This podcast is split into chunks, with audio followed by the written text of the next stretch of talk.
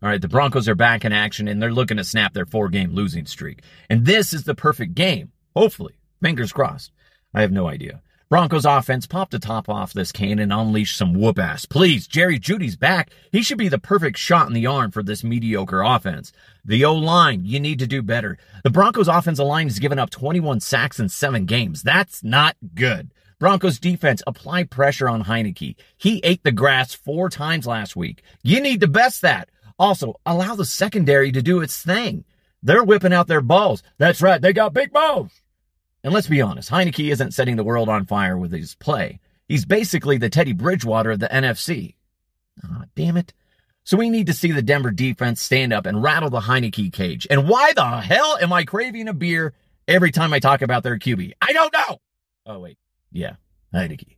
Vic Fangio, how in the hell are you still here? Listen, Vic, if you lose to a team without a name, well, you'd think you'd be done, but we thought you were all done last week. But here we are. Awkward.